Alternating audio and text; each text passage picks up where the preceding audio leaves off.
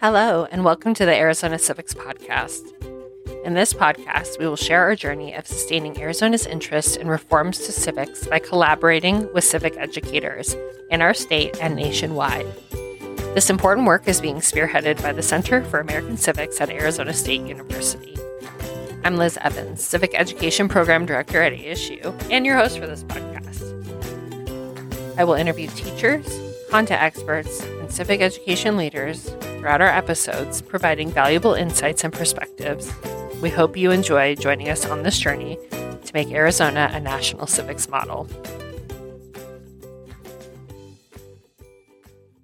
All right, welcome everyone back to the Rebuilding Arizona Civics podcast. I am your host, Liz Evans, and today I am joined by my colleagues, Jeff Davis and Dylan Dalzotto, and we actually have an incredible guest today, and we're very excited. So I'm actually going to turn it over to Dylan to introduce our guest and get us started. Yeah, and Marshall, I guess we'll start with some brief introductions with us so you know who you're talking to today. And then if it's okay, I wrote a brief introduction for you. I'm Dylan Dalzotto. I work with the veteran programs at the Center for Political Thought and Leadership. And I've known you over the years, Marshall, through my work at Unified Arizona Veterans and your association with the Arizona Veterans Hall of Fame. Marshall, among many things, is class of 2004. And I'll go with my colleague Jeff here to introduce himself. Oh, hi, I'm Jeff, and I work at the CPTL with Liz as the program directors of civic education. And I'm also very excited to be here and hear more of your story, Marshall, and learn some things about Arizona. All right. Marshall is an American author, singer, former community college professor, and Arizona's official state historian. He served as director of Southwest Studies at Scottsdale Community College for over 40 years and is a popular contributor to True West magazine's Question and Answers. So anything, questions that this magazine have, I guess you're the person to answer all, Marshall. Yeah, so they say.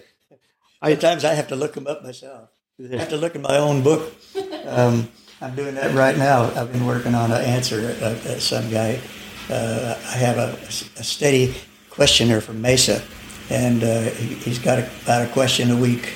Wonderful. So, but they're good questions, and I don't mind answering them. Well, I wrote a couple bullet points down that I just thought maybe you could walk us through, and they're, you know, kind of spread out. I know you were born in Mesa in 1939, and it seemed at an early age you got involved with baseball. But kind of walk me through your early years and what your family was like, how you grew up, and. Actually, I was born in Tempe. Oh, okay. My mother graduated from Tempe High School in 1935, and at the time it was called Kyrene. It was a little farm community out south of Tempe, and very isolated from downtown Tempe. Tempe at that time ended about Broadway. The southern anything south of that was all agriculture. This was 1939, so it has been a while. A couple of years. Yeah. So started out there, and then in about 1944, just before the war ended, we moved to Mesa, Lehigh. So I went to Lehigh School for the first grade, and then began the moving around. My second year, I was in Colorado, and my third year, I was at West Phoenix, Alhambra, and going to Alhambra grade school. And then by the time I got to, I figured I was in five schools by the time I was in the fourth grade. So we were pretty mobile, and Dad hired out for the railroad then. Santa Fe Railroad, and we moved to the little town of Ash Fork. And Ash Fork was up on Route 66, and it was interesting because this was Route 66 in 1946. So, Route 66 was, it was just a two-lane road, and And I guess it was the heyday, because the war was over.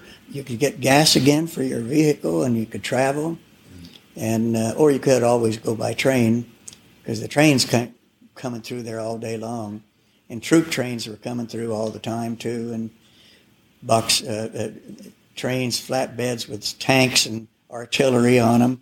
We were used to seeing it all. Then Korea came almost immediately, and so, but. I was really grateful that I kind of saw history in the making at Route 66, because in 1955 Eisenhower put in that interstate system that he had learned about in Germany, because the Germans had such an efficient interstate highway system. So do you think it was that boom of kind of really seeing the action taking place, Route 66 being built, was kind of a catalyst for you to be interested in history, or did it take place before then or after then? Or like, when did you think, wow, this is really my thing? History was all around us with the war. I knew the war history. I knew the war heroes, Joe Foss and John Bassalone, especially the Marines. And I had a cousin who was killed in the South Pacific in the Marines, and my uncle was killed in New Guinea. So, But history always just attracted me. There was something that attracted me, and it's too bad it took me so long to realize it, because all I could think about were later girls. That came with high school. Always happens. But baseball. That was all there was to do in Ashford. And we had no television, no phones, nothing to distract us. We just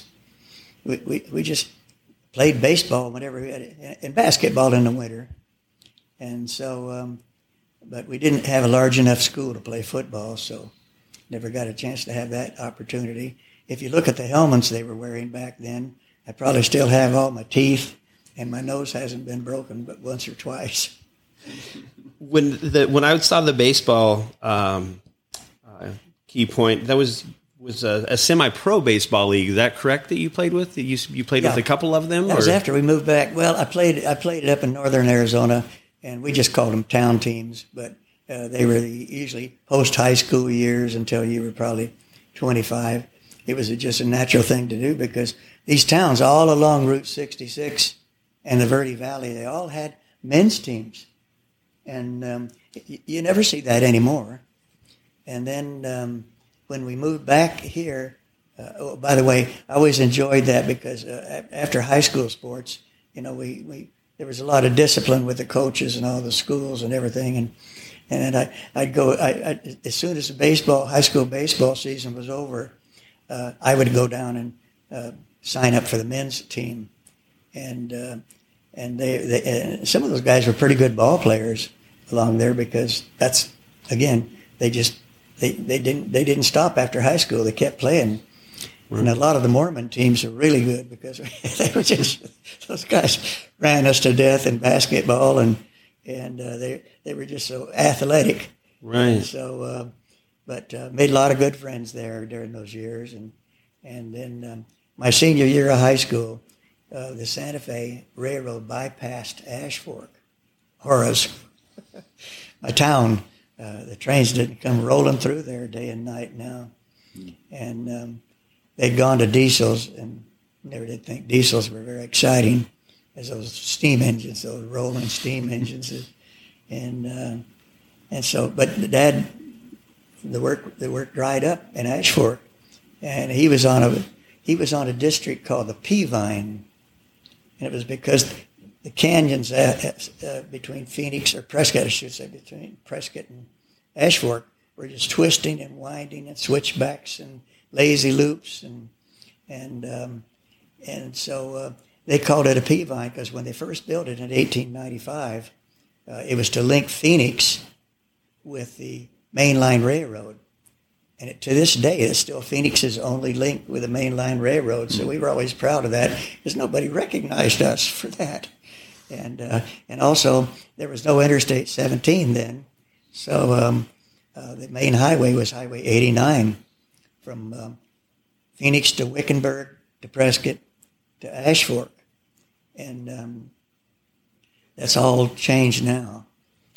But that's what I grew up with. And then when I was 16, we moved back down. We can edit anything out, okay. So we don't have to worry about that. These are no cost. Might be important. It's not. When it stops ringing, though, I do have a thought though with the railroads, or I just go now. Yeah. We'll just wait. Okay, when it does, I did have a thought of that, and then maybe you two can correct me. He can correct you. I won't be the one correcting you. I'll tell you that right now, Dylan. No, if it sounds really bad, then just say that's just wrong, Dylan. But when you mentioned the push of diesel trucks kind of taking over for the railroad system, I think when I was a student, you looked at the United States map as a whole, and it looked like a spider web of railroad, industry, and that just soon kind of disappeared. Yeah. And then there was maybe 5 or 6 of them that.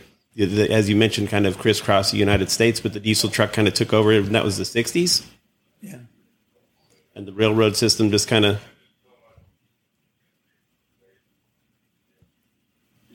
Again, I can edit that background noise out. You guys can keep going. Okay. Yeah. Is that pretty much correct with the railroad systems, though? Because that was like the main deal with the Union Pacific Railroad built this huge infrastructure, and then it just... I don't know what how many years it lasted, but sooner or later they started building more roads, and it just kind of went away. Well, they started building freeways, and the trucks. The trucks coming out, those big 18-wheelers. But another thing was the aviation, because now people were flying, and then when the jet aircraft came in the 50s with the major airlines. People could get across the country in such a short time, and I saw all those changes as a youngster and a college kid. And you dropped out of college in 1957 to join the Marine Corps. Yeah. Will you talk us through that? What your thought process were? What you wanted to do, and maybe life changes. I knew I was going to get drafted, and I thought if I'm going to join anything. I'm going to join the Marines, and there was just always something about that magic of calling yourself a Marine.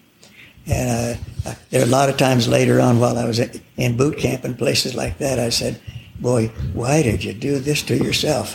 Why did you do this?"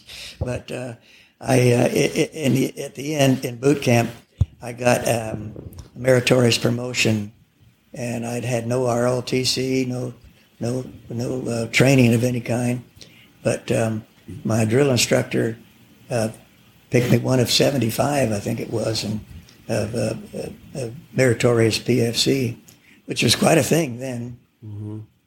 And I was determined. I thought I was gonna make a career of it, and then something soured me along the way. I wanted to go to college, and I had a chance.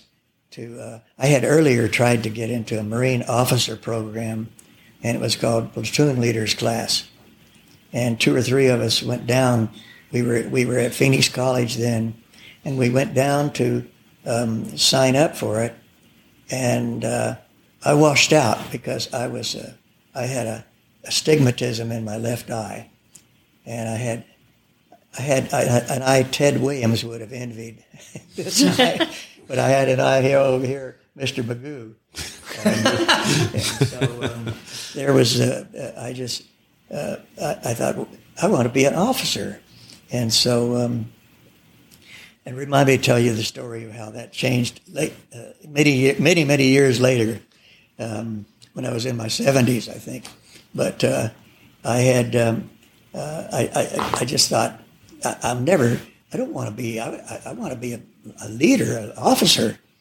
And so I found out that I was never going to happen because in the Marines, but I didn't know much about history then because 10 years later, Vietnam, and a Marine officer told me, he said, if you came along now, we'd grab you in 10 seconds. And but they didn't have any use for me. This was just after Korea.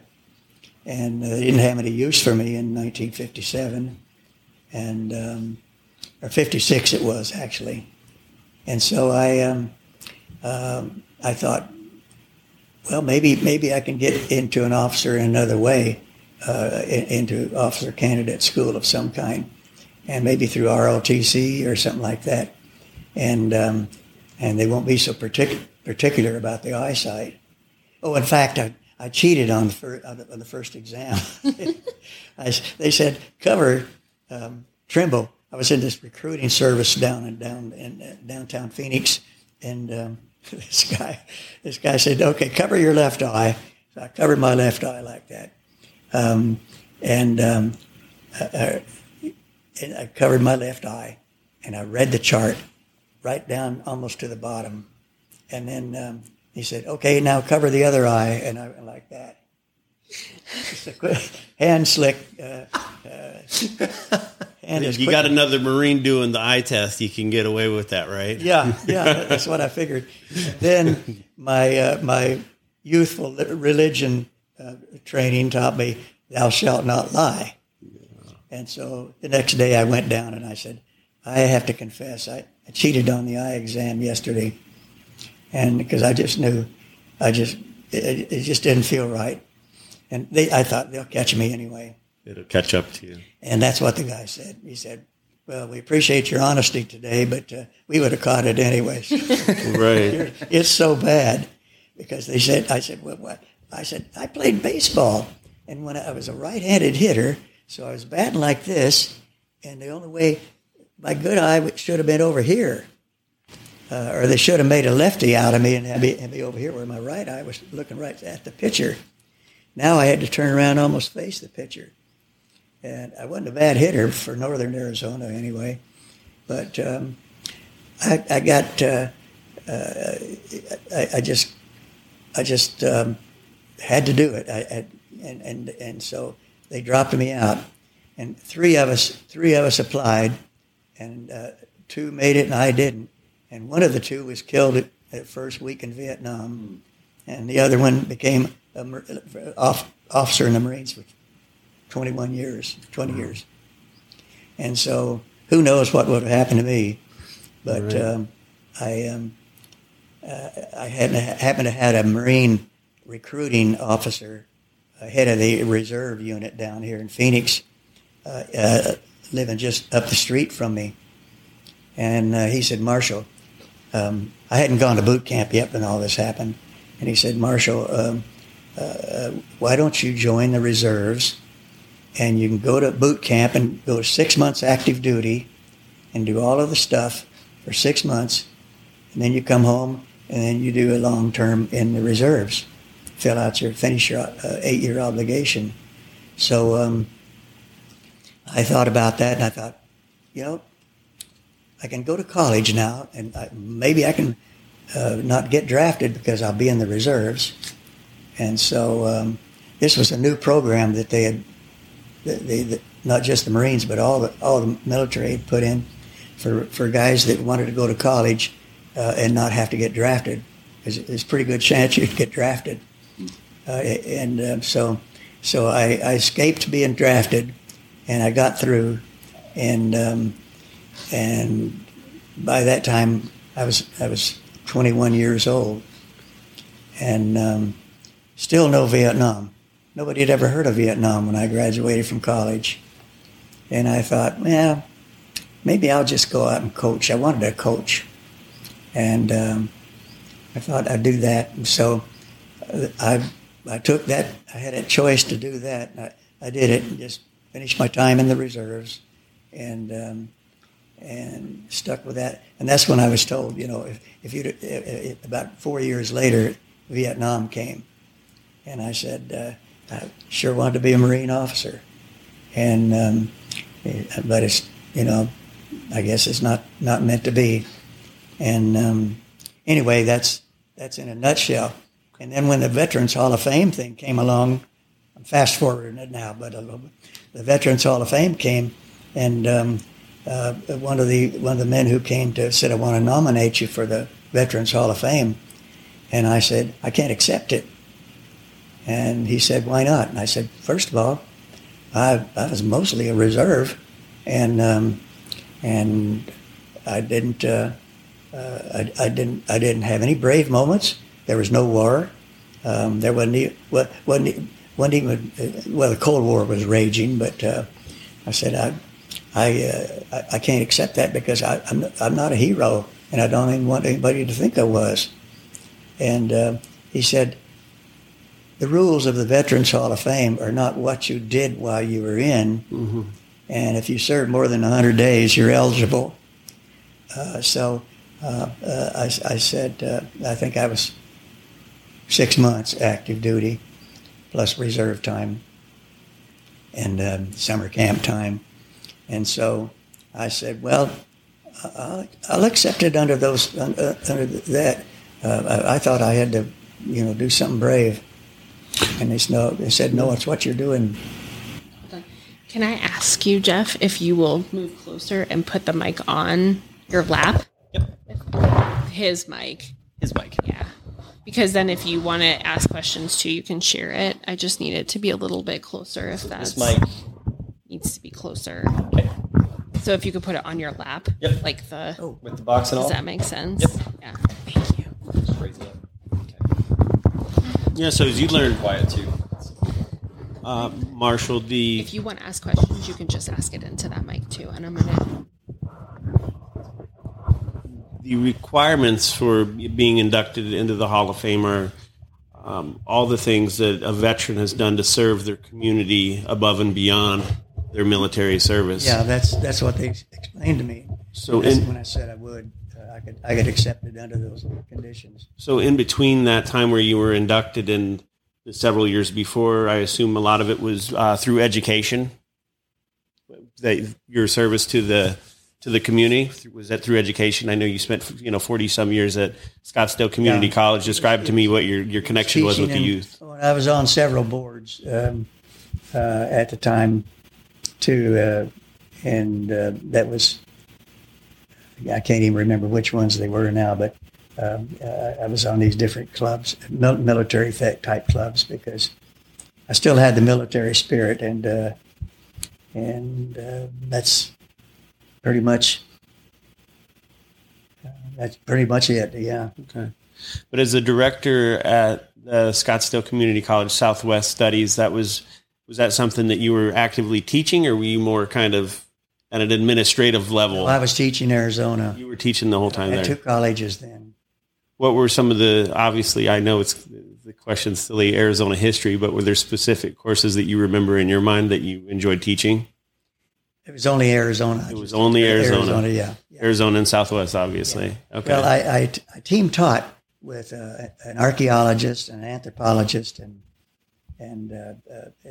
other subjects related to the Southwest. So we were team. So when you're there taking teaching with somebody else, you're picking up on what they're saying, and so I got to know my archaeology and my anthropology and my geography and take us back real quick through that story. I know Jeff and I asked you. I assumed that if you're going to be an Arizona, California, Nevada historian, they put you on a game show like Jeopardy, and you go head to head. They do like a bracket, like, NCAA college tournament. But can you walk us through that process of, how you got into that position where they said, Marshall, you're going to be the guy? Well, I have to thank the Southwest Studies program for a lot of that, because I was traveling in the summertime and giving guest lectures all around the state, from northern to southern Arizona. And so I was getting a lot of experience. Just be down in Cochise County lecturing to a class, and or Yavapai County, and that kind of thing. And I loved it because it was it just took me out there. And when you're out there, you spend a lot of time, up in, maybe I was in Kingman, and I was hanging out in the museum, and I was really seeing Arizona up close and personal, and because I lived here all my life. And I guess that I was comfortable. And I also learned quickly, be sure and let them know you're from Ashfork. Because if they find out you're from Scottsdale, they say, they still do that, don't they? Yeah. And so I still do that too. I'm in one of these foreign towns, and I can't tell you how many times I played in Prescott. And I had also learned to play the guitar in college, and I got caught up in that folk music era, and the Kingston Trio, and Peter, Paul, and Mary, and all of this. And I just I just love folk music to this day. I'm an old folky, and so I took my guitar along, and that was what really, I forgot to mention that earlier. It's important to, and that is when I started teaching at Coronado, I was teaching American history at first, just for the first year or two, and I was struggling with it because, first of all, I hadn't majored in history. I just minored in history because I liked it. But my major was physical education. I thought I wanted to be a coach. And after about 2 years of teaching PE, I thought, you know what, this is not what I want to do. So he gave up on that, and he decided he rented a building in Bisbee, there around Brewery Gulch. And he opened it, and he called it the One Book Bookstore. Everyone wanted to carry one book in there, my book. And that way I'll get all the money for it, and I won't have to pay a bookstore. I love that independent Arizona spirit. And that is so Arizona. It's one of the most Arizona stories I know. That is amazing. Character. And, there's more. Okay. So he did pretty well, and pretty soon, you know, Bisbee's off of I-10, so the old US-80 used to run down through Bisbee, loop down there, but when the freeway came, it bypassed Bisbee, and so, but people heard about that One Book Bookstore. People, first of all, they started talking about it in Tucson, and then in Tucson, the word reached Phoenix. And I drove all the way down to Bisbee to get a copy of it. I've still got it here somewhere, among these books. Me and Henry, it's called. And his younger brother was Henry. So it was me and Henry, the things we did in Bisbee when we were kids. And it was just a good old folksy Tom Sawyer type book. And so I was telling a story once to my college students, and a fellow raised his hand and he said, I was just in Bisbee last week, and you know what? He's got a second book out now. And he got a second store, and he called it the Second Book Bookstore. And then Johnny Carson heard about him, and they still play him sometimes on the old Johnny Carsons, and David Letterman too. Both of them interviewed Walter Swan. He told these stories about me and Henry, and but especially about the book. so anyhow, it's one of my favorite Arizona stories. Just about the people, you know, the let's see, I've got another one. My favorites just come and go because then another becomes my favorite, but. But there's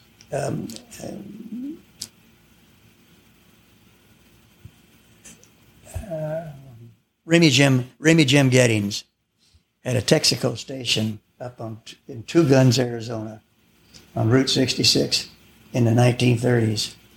And water is really scarce up there, I know, because in Ashford, we had our water all hauled in by train from Chino Valley.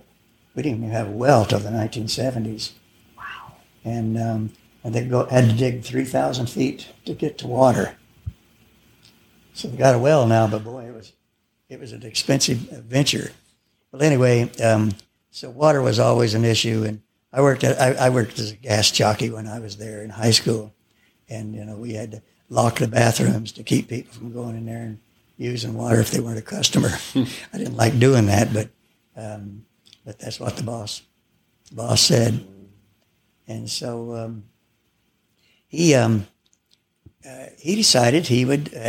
He had outhouses because they didn't have any water either. Mm-hmm. So, well, it's like Ashfork had almost all outhouses. Everybody had an outhouse, it seemed like. And so he was built an outhouse, and he thought, well, people would complain. Women were complaining, especially the tourists from California. I'm not going to go in there and use an outhouse. So he thought, I'll build a bigger house with another seat there where you can have somebody else to talk with.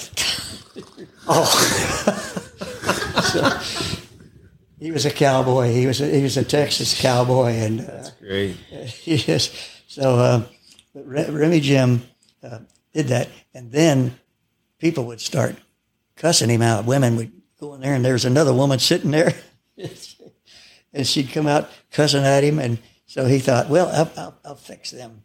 So he didn't do it for all women, but he put a microphone down in there, or a sound system, down in there, inside one of the holes.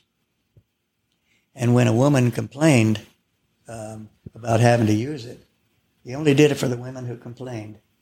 And he would wait till she got in there and had time to get seated comfortably, and then he would turn on the microphone and would say, "Excuse me, ma'am, but I'm under here. I'm trying to paint under here. Would you mind moving to the other hole?" Oh my God! And this is typical Route 66 stuff. That's great. He became famous. He became famous, and so.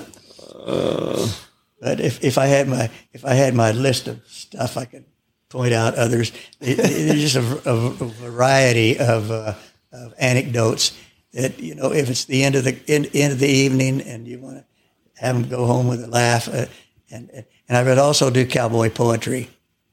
I would recite a cowboy poem for him, like, this one was written by my friend. It was called. I have to think about it. It'll pop into my head here. I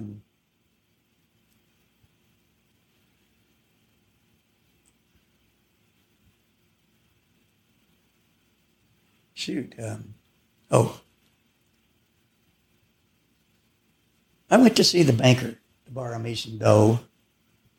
I went with fear and trembling, and I was afraid he'd tell me no, but that old banker, he surprised me. He says, "I'll tell you what I'll do. I've got a glass eye. If you could tell which, well, I'll make that loan to you." Well, I'm sure he had done this before with a many unsuspecting catch, because he'd won more times than lost, because his eyes so well matched. How could I tell which eye was glass? Oh. And then I saw the light. "It's that one, sir." "I'm sure it is. It's the one there on the right." Well, that old banker, he was startled that I could think so fast. And he said, "Well, I'll keep my word. You'll get your loan, but tell me, how did you guess?" "Well, sir, I done it in this fashion. That one there on the right, the glass eye. It has just a glimmer of compassion." That's a good one. I spun that for, I was speaking to a group of bankers one time because I thought, I just see if they got a sense of humor. Uh-huh. Almost everyone in that audience, it was a convention thing I was speaking at. Almost everyone in that audience came up and said, "Marshall, would you let me write down the words? Let me write down the words of that poem. I want to tell it to my colleagues." That is, and I thought bankers do have sense of humor. Well, sticking with the poem theme. No, I just want to, I don't have any further questions, but I want to thank you on behalf of all of us for your time. And when we had spoke on the phone last night, you agreed, and if you still do, I think it would be great if you would lead us out with "Ragged Old Flag." I'd love to. Yeah. Oh, wonderful! That's one of my favorites. Yeah. Thank you, Mark. Yeah, this all started. No, actually, it started for me years ago. It was written by Johnny Cash in 1970, and so I had to add a few more lines to it because history history goes on. Time marches on. In 1970, lots happened since. So I, but just this past summer, I saw one of these. I don't know what you call it. They have acronyms for them, but she was saying the American flag no longer has any relevance to this country. And I thought, what? I still bleed red, white, and blue. You know, I thought, what is she saying? And she said, it's lost all purpose. It doesn't mean anything anymore. And we should get a new flag with a variety of colors. And it made me think of, you know, it made me, now when I go to the Veterans Hall of Fame to do it, I always use that to introduce it, what she said about our flag. And but that was my, so that's now my prelude to doing Ragged Old Flag. I was walking, I'd have put my hat on. Yeah? Yeah. Well, you're not filming it, so. I'll We're going to get this on video. Of this. I see it, yeah. Okay. I was going to say, I haven't seen you do it without the hat.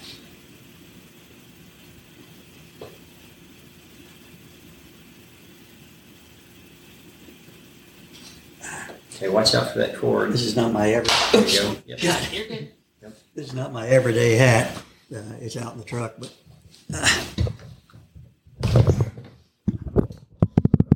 Okay.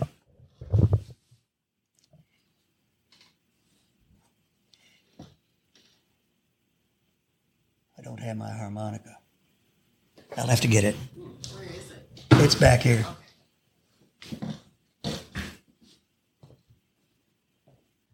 Don't mess up the words.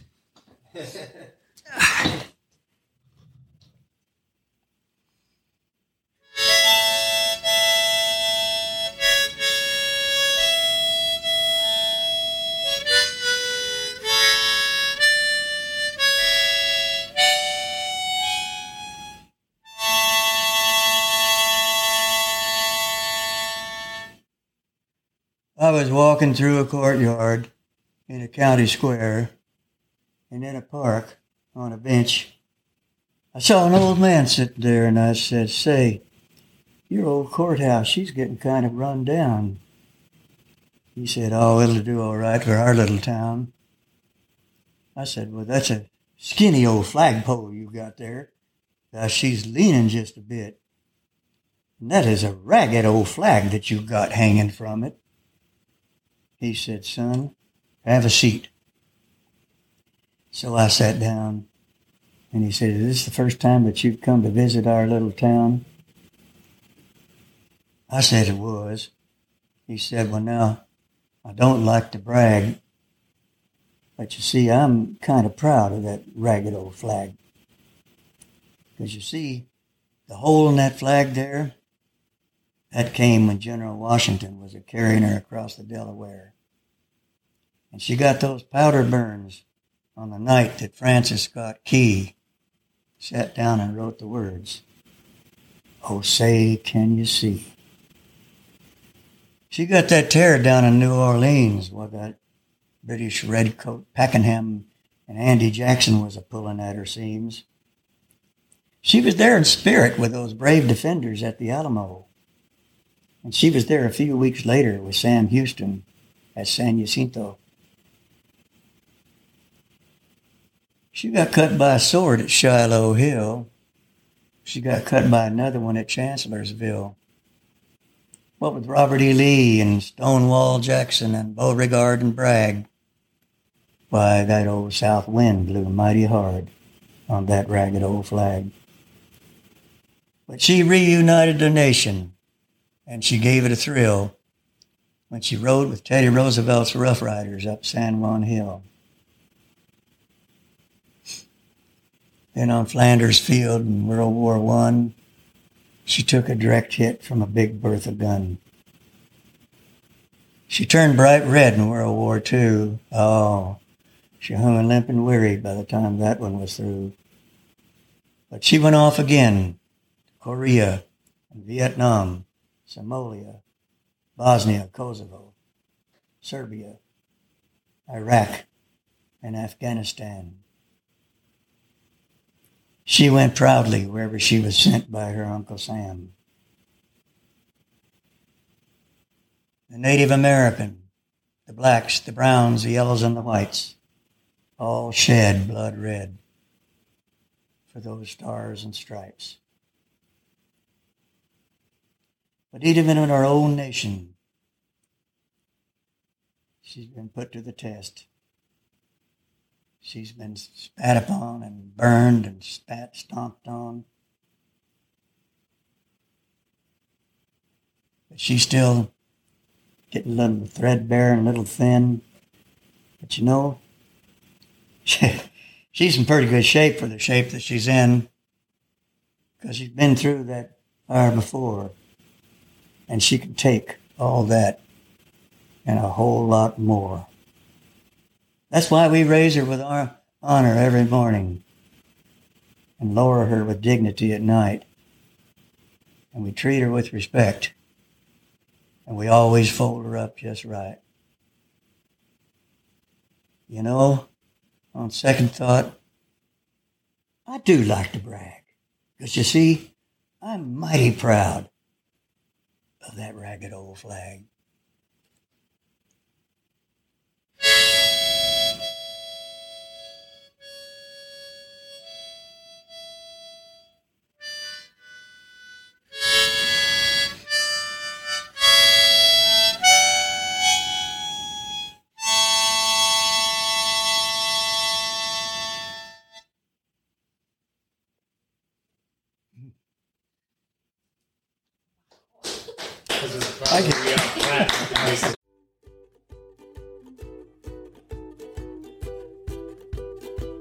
Thank you for joining us. Just wanted to give a heads up that you can find the Center for American Civics on all social media channels as ASU Civics. We love connecting with our community and sharing our thoughts on the issues that matter to us. So if you're interested in our content or just want to say hi, don't hesitate to give us a follow. Plus, we always include any relevant links in our podcast show notes, so be sure to check those out too. Thanks for being a part of our journey.